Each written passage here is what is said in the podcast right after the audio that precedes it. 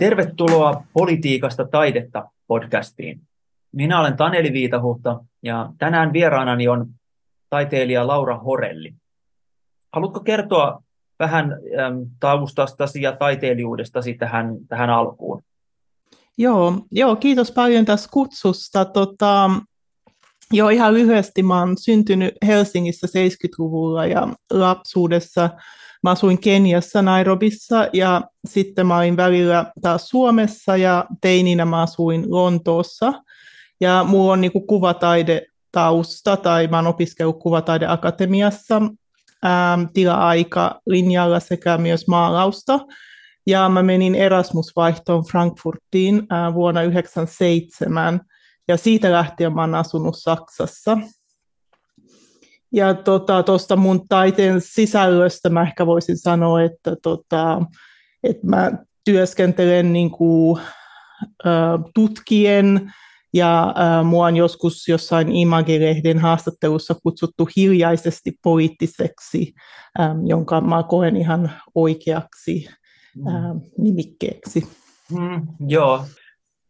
Käsit, sun käsittelemistä aiheista on ollaan tematisoitu tämmöisiä erilaisia maantieteellisiä poliittisia leikkauskohtia, esimerkiksi saksalaisen ja suomalaisen kolonialismin ja Namibian ja Etelä-Afrikan itsenäisyystaisteluiden, kylmän sodan Euroopan, mutta siis toisaalta myös niin kuin Amerikan suomalaisten kommunistien elämästä, vaikka Harlem Renesanssin aikaan tota, sata vuotta sitten Yhdysvalloissa – Ähm, ja laajasti ottaen näissä niin kuin on usein viitepisteenä ollut tämmöinen kansainvälisen solidaarisuustyön tai vasemmistolaisen politiikan muodonmuutokset ajassa.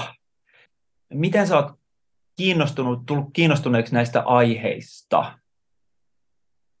Joo, tota, se oli oikeastaan aika niin kuin suora kehitys niistä mun aikaisemmista äh, videoteoksista. Ähm, äm, joissa mä niin kuin käsittelin aika, en mä nyt en tiedä kuinka suoraan, mutta ehkä henkilökohtaisemmin äm, niin kuin traumaan liittyviä aihepiirejä. Tota, se alkoi oikeastaan siitä, että tota, mun niin kuin äiti Helena Horelli kuoli vuonna 1987, kun mä olin 11 vuotta vanha. Ja tota, se oli semmoinen hirveän niin kuin, tietenkin traumaattinen tilanne, jota ei niin kuin, perheestä ehkä pystytty hirveästi tai niin kuin, ei puhuttu siitä. Se on ehkä tämmöinen suomalaisen puhumattomuuden niin kuin, ähm, ilmentymä.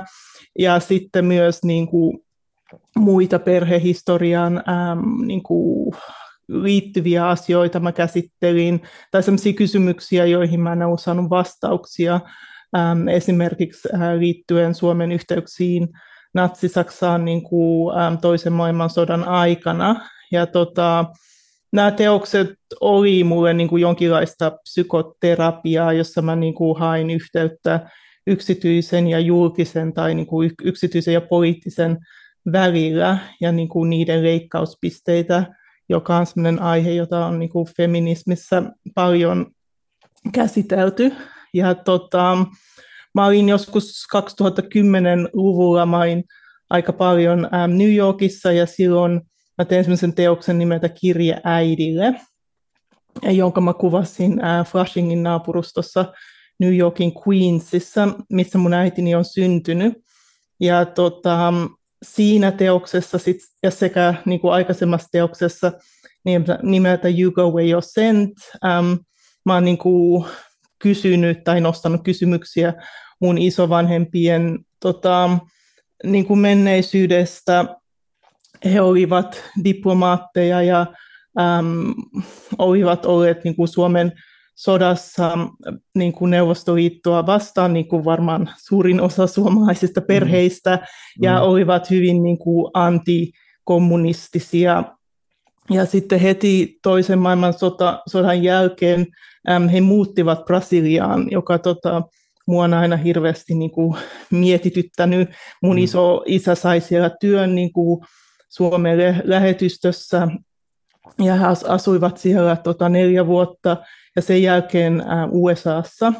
Ja tätä niin kuin aihepiiriä käsitellessä mä niin kuin huin myös useamman suomalais-amerikkalaisen kommunistin biografian ja mm. tavallaan niin kuin kiinnostuin siitä aiheesta. Ja tämä johti siihen teokseen Jokinen, jonka mä sanoisin, että se on niin kuin suoraan autobiograafinen. Ei mm. ole suoraan autobiograafinen, mutta niin kuin, äm, liittyy mun omaan taustaan. Joo, se on, se on jollain tavalla just tosi kiinnostavaa ja tuo on hyvä, kun sä avaat sitä tällä tavalla, koska se sun teoksissa esiin tuleva poliittisuus on juuri jotain tällaista niin kuin purkavaa ja, ja selventävää jotenkin, että su, äh, ehkä se kertoo toi sun oma elämä kerrallinen niin kuin selvennys jotenkin siitä, että miten sä oot päätynyt niiden asioiden pariin. että siinä on ollut myös semmoinen jotenkin niin kuin tavallaan tarve tehdä itsellesi niin kuin sel, selvyyttä siitä, että mistä tulee tai miten liittyy tämmöisiin yhteiskunnallisiin liikkeisiin ja, ja tapahtumaketjuihin.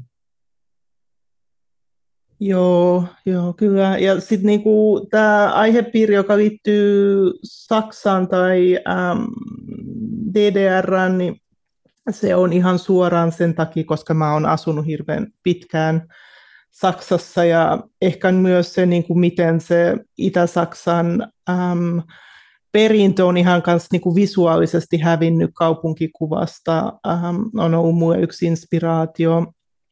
Äm, ja sitten tietenkin ylipäätänsä se, että miten niin kuin, yhteydet Afrikkaan tai kolonialismin historiaa äm, on niin näkymättömiä tota, tässä kaupungissa. Ja Ähm, erityisesti tietenkin sellaiset tapahtumat kuin ähm, Palasten republikin, ähm, joka siis on tasavallan palatsi, ähm, sen niin kuin, purkaminen ja se, että sen niin kuin, tilalle rakennettiin tämä Humboldt-forum, joka on niin kuin, entisen kaiserin aikaisen Saksan linnan isompi replika, mm. ähm, niin tämmöiset tapahtumat sekä ehkä niin kuin, ähm, Saksan ulkoministeri tai DDRn ulkoministeriön purku vuonna 1995-1996 on ollut sellaisia asioita, niin kuin, jotka on mua inspiroinut sit, niin kuin, tutkimaan mm. tätä yhteyttä ehkä niin kuin,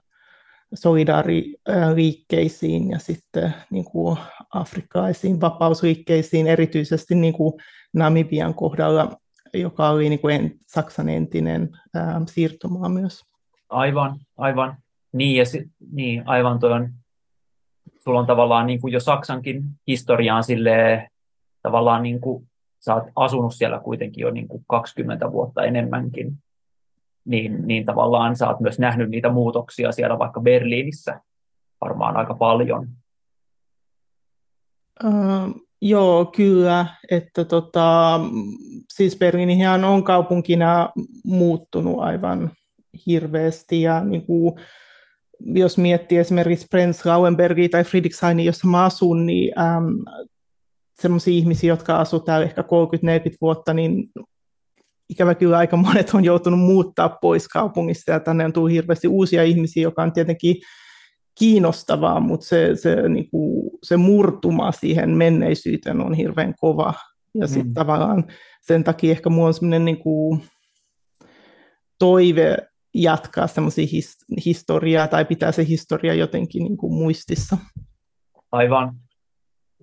Se usein, usein tota sun teoksia katsoessa tuleekin mieleen, että, että tai tulee semmoinen tunne, että niissä jotenkin tiivistetään ja seulotaan semmoista niin kuin visuaalista materiaalia, joka on, niin kuin sanoit, niin siinä on jotain hyvin semmoista niin kuin tutkimustyön kaltaista siinä sun metodissa, ähm, miten sä lähestyt, lähestyt niitä tota, materiaaleja ja ympäristöjä. Onko sulla missään vaiheessa ollut niin kuin kiinnostusta äh, politi- niin kuin politiikan tutkijan tai historian tutkijan uraan? Ähm, ei, että tota, mä luen mielellään paljon historiaa ja olen kiinnostunut politiikasta, mutta tota, en mä ole niin sillä kokenut olevani joku, joka tavallaan hirveän laajasti tutkii jotain aihetta ja tarjoaa siihen vastauksia, ähm, vaan mä koen enemmänkin, että mä oon joku, joka niin kuin asettaa kysymyksiä ja tuo esiin tämmöistä kompleksisuutta näissä aihepiireissä.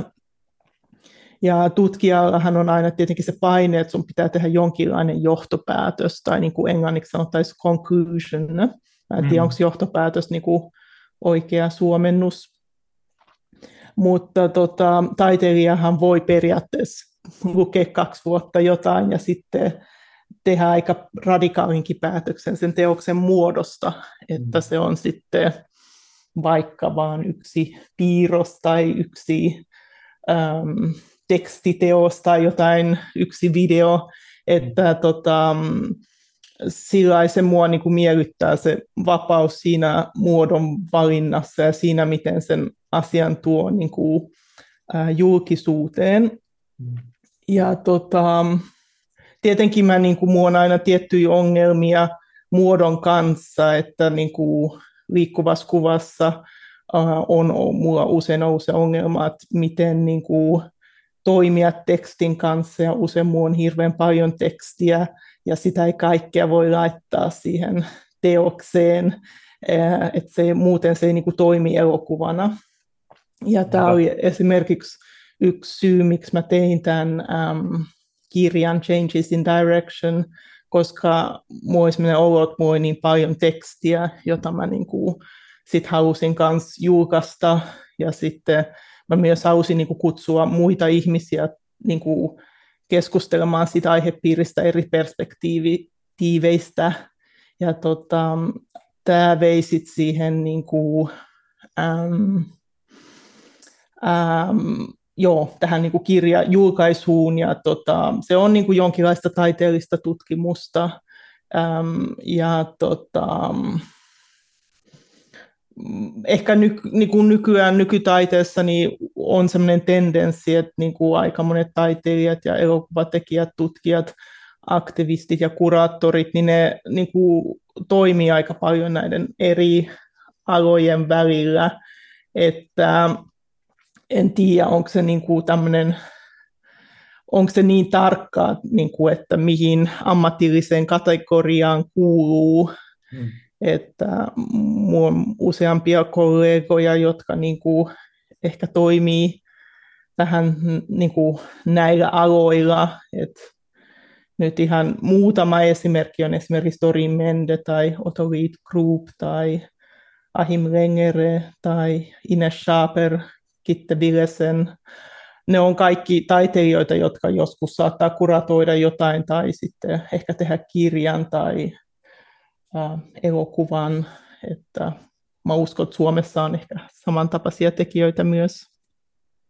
Joo, joo, kyllä varmasti tavallaan se taiteellisen tutkimuksen ikään kuin jonkinlainen yleiskäsite on varmaan sellainen, joka, joka mäppää, mäppää useita näistä ja jotenkin niitä lähestymistapoja um, yhdistää. Ehkä siinä myös siinä Changes in Direction-kirjassa myös siinä on tietty semmoinen niin kuin dialogisuus tai, tai pyrkimys tuoda eri ihmisiä, joilla on jotain merkittävää sanottavaa ja niihin sun teoksiin, jotka itse myös osittain liittyy niitä koskeviin, niihin prosesseihin, niin keskusteluun sun kanssa ja niin kuin laventaa tavallaan siihen niin kuin kirjalliseen muotoon sitä sitä, mikä alun perin on niin kuin visuaalista.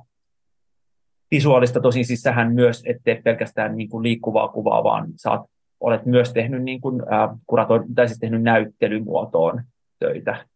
Mm. Mm. Joo, mä en, en sillä hirveästi sitä niin kuin erottele, että mä, sit, niin kuin, mä etsin tietenkin niille teoksille niin kuin eri paikkoja, missä esittää niitä ja tota, yksi mahdollisuus on näyttely, yksi mahdollisuus on elokuva, festari, yksi mahdollisuus on streaming, että tavallaan sillä ei, ähm, tietenkin sitä miettii, jos on niin kuin näyttely, että miten sen installoi sen teoksen, mutta tota, ähm, sinänsä mä en ole niitä taiteilijoita, jotka tekisivät esimerkiksi eri version jokaiseen niin kuin kontekstiin. Mm. No kun tota, yksi näistä sun konteksteista, eli Berliini nyt päästiin mainitsemaan, ja, ja se tietysti on vähän semmoinen myyttinen ja mytologisoitukin tavallaan ähm, paikka Euroopassa ja, ja tavallaan taiteilijoita ja muusikoita ja, ja kaiken, kaikenlaisia kulttuurityöläisiä niin kuin kutsuva, kutsuva kaupunki ollut ainakin niin kuin 2000-luvulla se oli niin kuin meneminen Berliiniin oli mun mielestä aivan itsestään selvä veto, mutta mm, haluaisitte kertoa vielä lisää niin kuin Berliinin muutoksesta tai miten sä koet nykyään sen, sen niin kuin kotikaupunkisi? Joo, siis tietenkin se, niin kuin mä sanoin tuossa, niin, niin kuin gentrifikaatio on, on tullut isoksi äm, ongelmaksi täällä, joka tota, äm, tarkoittaa sitä, että niin kuin on kallis, vuokrat on noussut hirveästi ja niin kuin ei ole helppoa enää löytää niin kuin uusia asuntoja tai äm, työhuoneita tai äm, äm, se, on, se niin kuin vaikuttaa kaikkiin aloihin, että tietenkin taiteilijat, mutta myös niin kuin gallerio, galleriat tai muut kulttuurialat, että tota, äm, se nyt on semmoinen niin kuin arkipäiväinen, sanoisin, ongelma täällä. Mm-hmm. Ähm, mä koin sen itse niin kuin aika ikävällä tavalla tota, pari vuotta sitten, kun meillä oli yhteinen työhuone, jos me, meitä oli äm, seitsemän mediataiteilijaa Kreuzbergissä, ja me 15 vuoden jälkeen me saatiin 70 prosentin vuokrankorotus, ja niin kuin semmoisessa tilassa ei pysty tekemään mitään niin kuin laillisesti, niin. että sitä vuokraa pystyy, pystytään korottamaan niin paljon kuin kuka haluaa. Ja tota, nykyään muu on työhuone Weissenseessä, että tota, joka on niin kuin kauempana keskustassa, ja se on niin kuin BBK, joka on semmoinen taiteilijajärjestö omistaj tekemässä vuokrasopimus, että se niin kuin, sinänsä mä sain ihan hyvän niin kuin, vaihtoehdon, mutta ei nyt ihan samanlainen, ja tietenkin niin kuin, kaikki tämmöiset ongelmat, gentrifikaation ongelmat, äm, niin kuin koin aika läheltäkin ja me yritettiin hirveästi niin kuin saada erilaisia poliitikkoja mukaan ja me saatiin myös paljon tukea, mutta se ei niin kuin vaan sit laillisesti onnistunut. Mm. Ähm, ja tota, joo, siinä niin kuin, mä olen aikaisemminkin jo niin kuin, kokenut sen taiteilijan roolin gentrifikaatiosta aika kriittisesti, mutta tota, ähm, joo, se on mm. tietenkin aina se, että niin kuin, taiteilijat on niin kuin, jo, erityinen luokka köyhien ja vauraiden mm. ää, välissä ja tämmöinen niin kuin neoliberaalisen ihmisen malli. Kyllä, kyllä, kyllä, kyllä. Ja, ja tota, tendenssit on varmasti samankaltaisia. Esimerkiksi Helsingissäkin on, on samantapaisia tilanteita edelleen, tai siis että, että, että täällä voi löytää jotain halpoja työskentelytiloja, mutta ne on kyllä aika kiven alla ja ja, ja sitten ehkä semmoinen yleisempi, niin ehkä, ehkä voisi kysyäkin siitä, että, että miten tämä tämmöinen koko Euroopan laajuinen cost of living crisis näkyy Berliinissä tänä vuonna, onko asiat huomattavasti kalliimpia nyt kuin vaikka vuosi sitten, miltä siellä näyttää? Joo, kyllä. Et mä, tota, siis ruoka on hirveästi ähm, tullut paljon kalliimmaksi ja sitten Ähm, tietenkin just noissa asunnoissa ja muuta, niin sit on, niin, on paljon ihmisiä, joilla on niin kuin ehkä mahdollisuus myös maksaa paljon enemmän, ja sitten ne taas niin kuin vie vuokria aina yle, niin kuin ylemmäksi. Ja tota, ähm, tietenkin on tullut jotain erilaisia tukia, mutta kyllä se niin kuin ylipäätänsä niin kuin koronan jälkeen tietenkin se ilmapiiri on myös paljon niin kuin kiristynyt. Niin se myös, joo, totta kai. Viime vuonna mä näin ähm, sun näyttelyn tuolla Helsingin valokuvagalleria Hippolytessa, joka oli yhdessä Filemon ja Kaluvapan kanssa tehty Filemonin valokuvat tai afrikkalaisen linssin läpi nähtyä. Ja ajattelin, että voidaan palata hetkeksi tämän, tämän näyttelyn tunnelmiin. Äh, mä lainaan vähän siitä äh, näyttelytekstistä, niin siitä saa paremmin kuvaa. Näyttelyn lähtökohtana on Filemon Kaluvapan mustavalkoinen valokuva-albumi 1980-luvun alusta, jossa on kuvaharjoituksia hänen valokuvateknikon koulutuksensa ajalta Fotodevagissa Itä-Berliinissä. Kaluvapa sai stipendin Saksan sosialistiselta yhtenäisyyspuolueelta SEDltä, joka tuki Lounais-Afrikan kansanjärjestön Swapon taistelua Etelä-Afrikan laitonta apartheid-hallintoa vastaan. Pääosin studioolosuhteissa otetut valokuvat ilman viittauksia aikaan tai paikkaan ovat kontrastissa Kaluapan maanpakoon Namibiasta vuonna 1974 sekä hänen liikkeisiinsä eri kulttuurien, maiden ja poliittisten järjestelmien läpi. Ähm, haluaisitko kertoa vähän laajentaa tätä näkökulmaa tähän näyttelyyn? Joo, tota, mm, ehkä olisi niinku hyvä, tai mä voin vähän ehkä kertoa tuosta niinku Namibia Today-teoksesta, koska ne niinku liittyy toisiinsa noin kaksi teosta. Joo, se on hyvä ajatus. Tehdään näin. Joo, niin tota, um, siis Namibia Today oli eka niinku julkinen installaatio, jossa oli niinku 18 mainostaulua. Ja se oli metroasemalla um, entisen sosialistisen paratikatu Kamax Alein alla.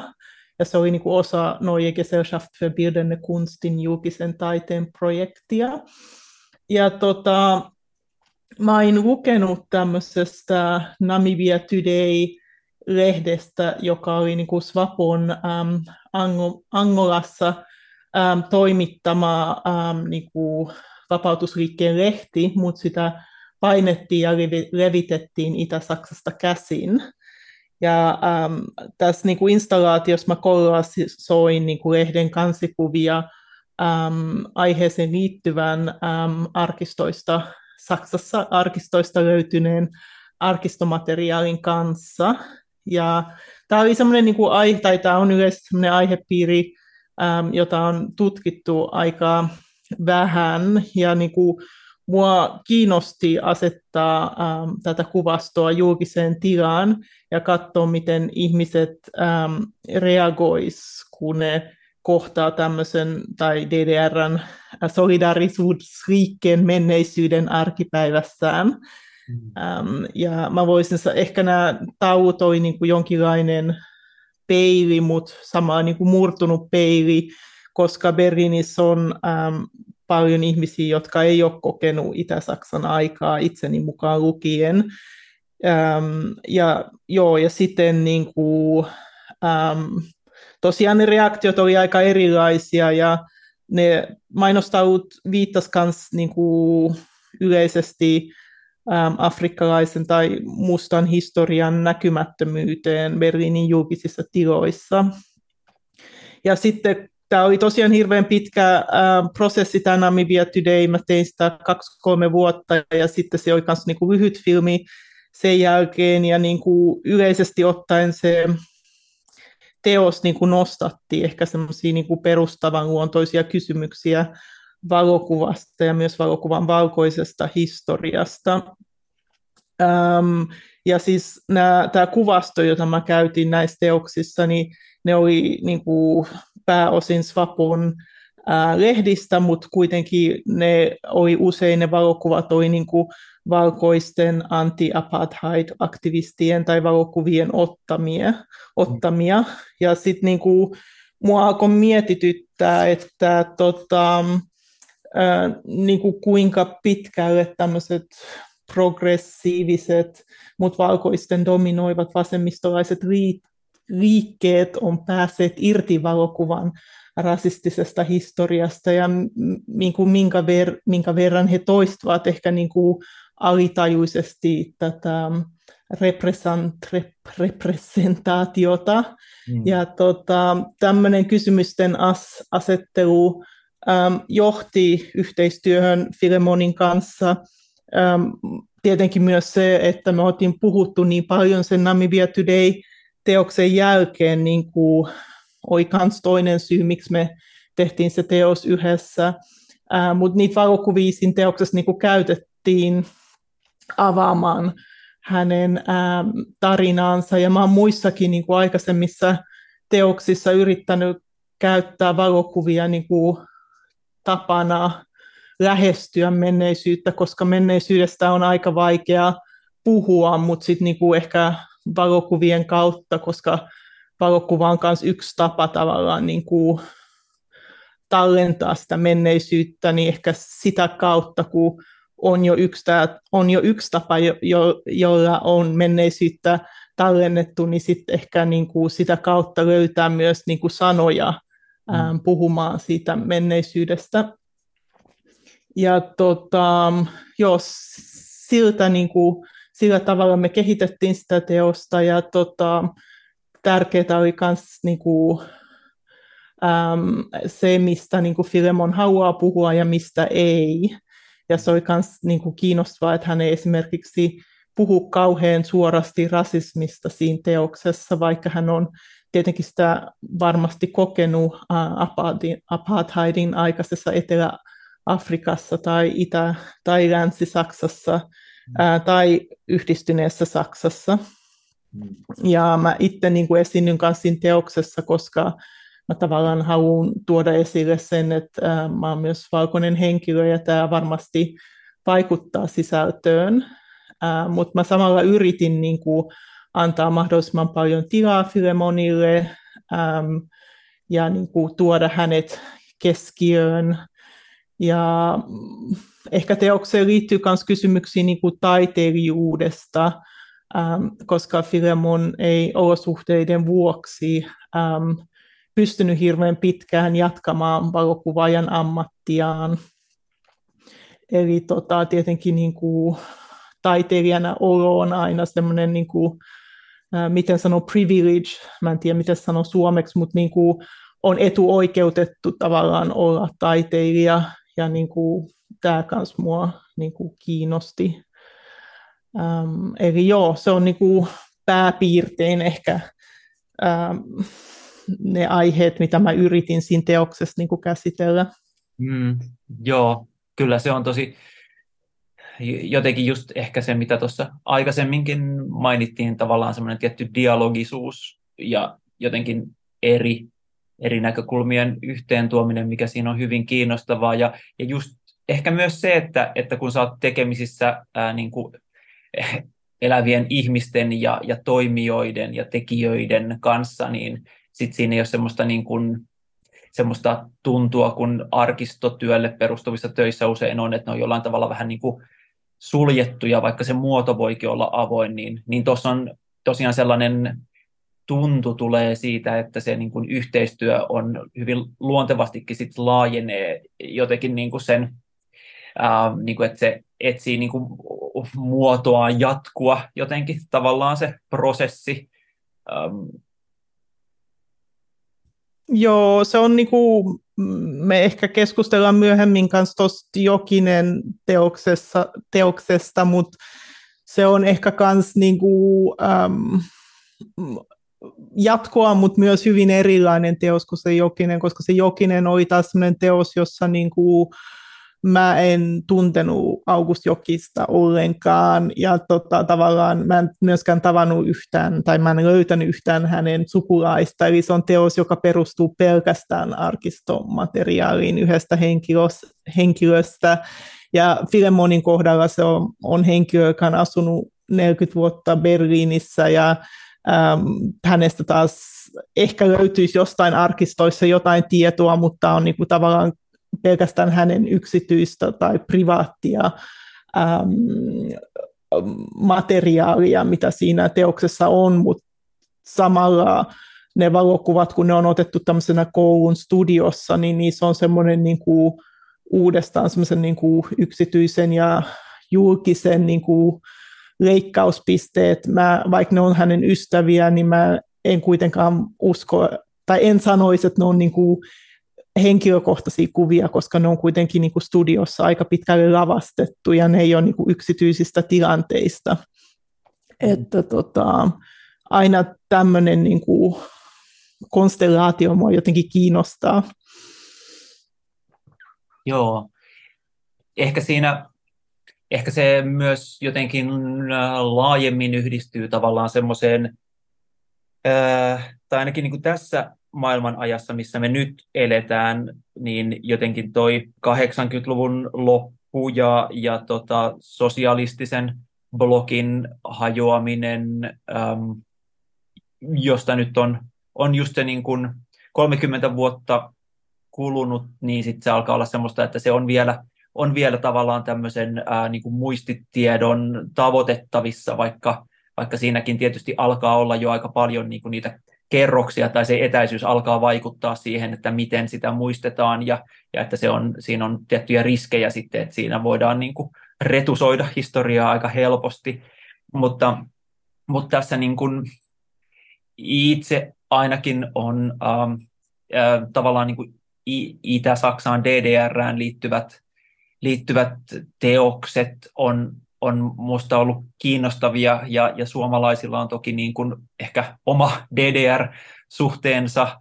Ää, nyt ainakin toi Petzoldin Barbara-elokuva ja sitten no, vähän tämmöiset viihteellisemmät TV-sarjat, kuten Deutschland, 83, 86 ja sitten vaikka niin kuin viime aikoina tai viime, viime vuonna nyt keskustelussa on ollut Meri Valkaman kirja Sinun Margot tai, tai sitten aiemmin toi Rarushin äh, Stasi tiskipöydän takana on tavallaan tämmöisiä ää, niin välineitä jotenkin niin kuin sen muistin, muistin aktivoimiseksi ja kysymysten kysymiseksi.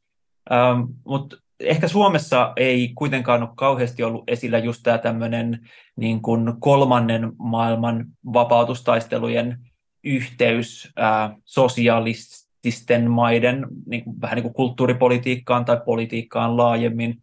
Et mulle tulee mieleen vaan toi tota, toveri, missä olet nyt dokumenttielokuva kuva Kirsi-Maria Liimataiselta, jossa sitä niin kuin, tavallaan tutkitaan, mutta mutta sä tutkit, tai siis tässä oot niin kuin laajentanut sitä myös just tähän niin kuin, äh, niin kuin näiden afrikkalaisten kuvien äh, mukaan ottamiseen, tai voisiko, voisiko näin sanoa?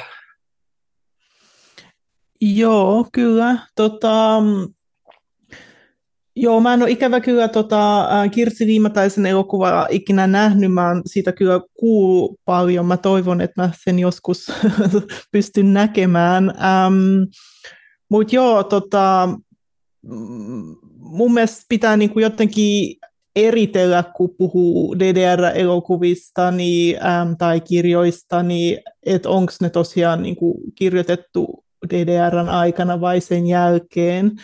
Et siinä on niinku useampia problematiikkoja. Äm, yksi on ehkä tämmöinen, niinku, mitä sä sanoit, että miten äm, sitä aihepiiriä on käsitelty DDRn aikana ja sen jälkeen, ja niin myös eri sukupolvista, ja sitten niin tämä niin sanottu ehkä niin kuin DDRn nostalgia, äm, joka on ollut niin kuin myöhemmin.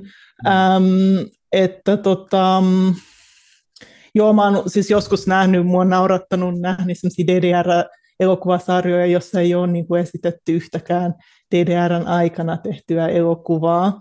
Ja siinä on sitten se tietenkin, että niin kuin monia DDRssä e- tehtyjä elokuvia ei esitetty DDRssä, koska ne sensuroitiin. Ähm, yhtenä esimerkkinä ehkä Helge Misselwitzin äh, Aktfotografi zum Beispiel Gundula Schulze. Äh, Mutta sitten esimerkiksi hänen pitempi elokuva Minte Ader esitettiin Leipzigin elokuvafestarilla. Ja tota, sitten on aika paljon nyt just niin kuin restauroitu ää, DDRssä opiskeleiden äm, ihmisten elokuvia, esimerkiksi intialaisten äh, Shetna Voran Ojojo tai Kautnan Poran Ein Herbst in Lenchen B. Valde esitettiin just Berlinaalessa. Mm. Ja tota, joo, siis yksi mun mielestä hieno ähm, viime vuosina tehty elokuva on Andreas Dresenin Gunderman, ähm, joka on semmoisesta laulun tekijästä DDRssä.